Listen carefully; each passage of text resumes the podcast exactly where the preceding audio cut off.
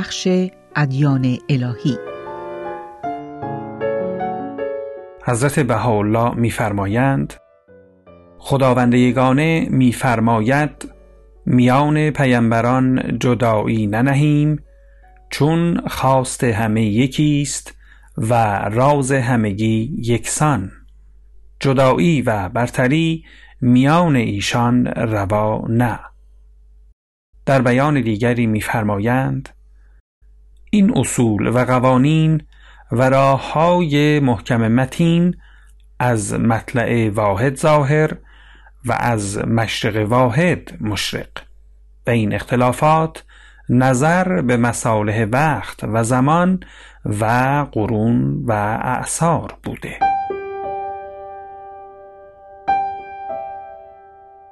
وحدت اساس ادیان.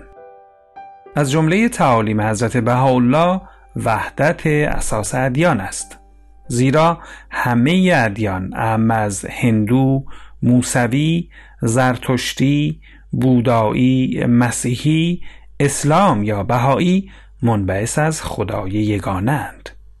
حضرت بهاءالله به ما میآموزند که همه پیامبران حقایق معنوی و جاودانی واحدی را به پیروان خود تعلیم می‌دهند.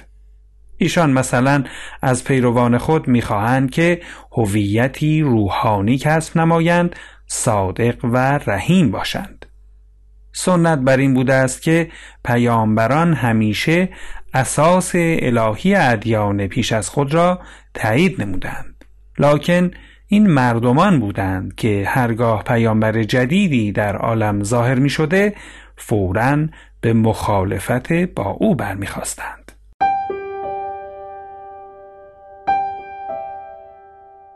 استمرار ادیان الهی شبیه حلقه های زنجیر به هم پیوسته است. هر یک از پیامبران علاوه بر حقایق معنوی و جاودانی که بدان اشارت رفت تعالیم دیگری را نیز که متناسب با اوضاع و احوال و نیازمندی های زمان ظهورشان است به مردم آموزش می دهد. آموزه های پیامبران در حقیقت از دو بخش تشکیل می شود که عبارتند از بخشی جاودانی و بدون تغییر و بخشی دیگر که متغیر و متناسب با زمان ظهور جدیدن ابلاغ می شوند. در آین بهایی بخش اول مبادی روحانی و بخش دوم مبادی اداری نامیده می شوند.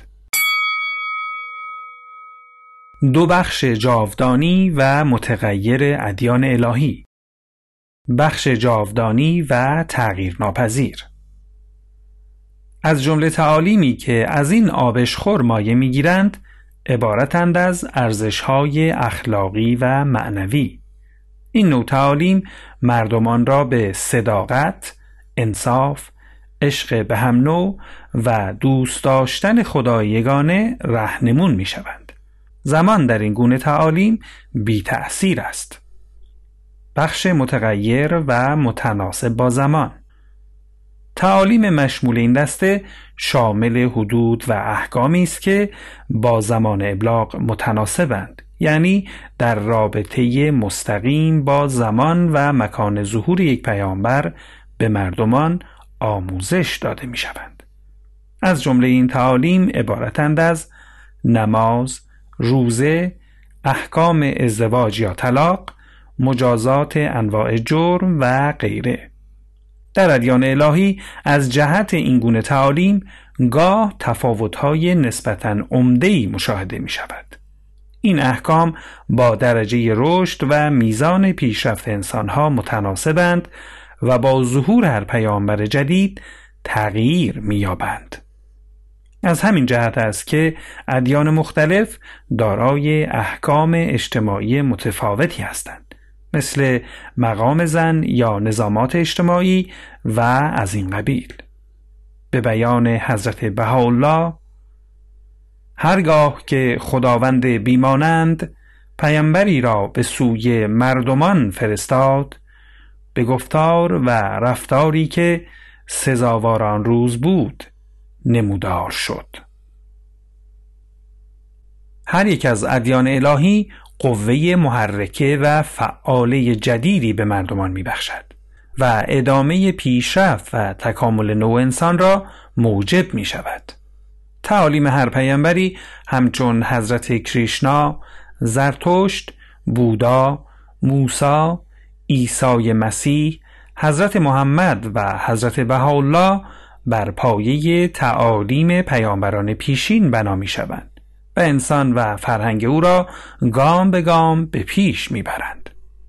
در واقع مقصود از ظهور پیامبران و بنیانگذاری آینی نوین این بیان حضرت بهاءالله در رابطه با انسان و علت خلق اوست که میفرمایند جمیع از برای اصلاح عالم خلق شدهاند از آنجا که جامعه انسانی مرتبا رو به تکامل است ظهور پیامبران نیز به طور مداوم استمرار می‌یابد.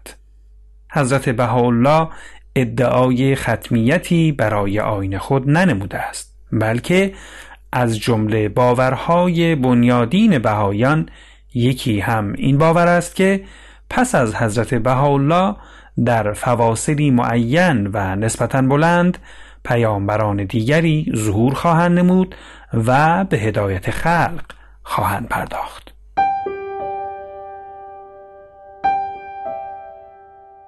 تجدید ادیان هر یک از ادیان الهی در طول حیات خود به طور طبیعی متحمل تغییراتی می شود. حضرت عبدالبها مراحل تغییر و تبدیل ادیان را که عبارت از پیدایش، طی سیر تکاملی و در نهایت افول و سقوط تدریجی است به فصول یک سال شمسی تشبیه می‌فرمایند. ادیان الهی نیز هر کدام دارای فصولی است و با ظهور هر دین جدید این فصول تجدید می شود. بهار یا زمان شکوفایی در این فصل دین انسان و جامعه انسانی را بارور می سازد و به او حیاتی تازه می بخشد. تابستان یا زمان به ثمر رسیدن و بلوغ در این فصل نور و حرارت دین به منتها درجه شدت خود می رسد. پاییز یا زمان خزان دین بادهای خزانی در این فصل شدیدن وزش می نمایند و اسمار دین را به تدریج نابود می سازند. زمستان یا زمان سردی و یخبندان در این فصل انجماد تسلی ناپذیری دین و تعالیم و آداب و مناسک آن را در بر می‌گیرد از جمله نتایج این انجماد ایجاد شکاف و چندستگی در دین و بالاخره ضعف و انحطاط اخلاقی و ارزش‌های معنوی خواهد بود.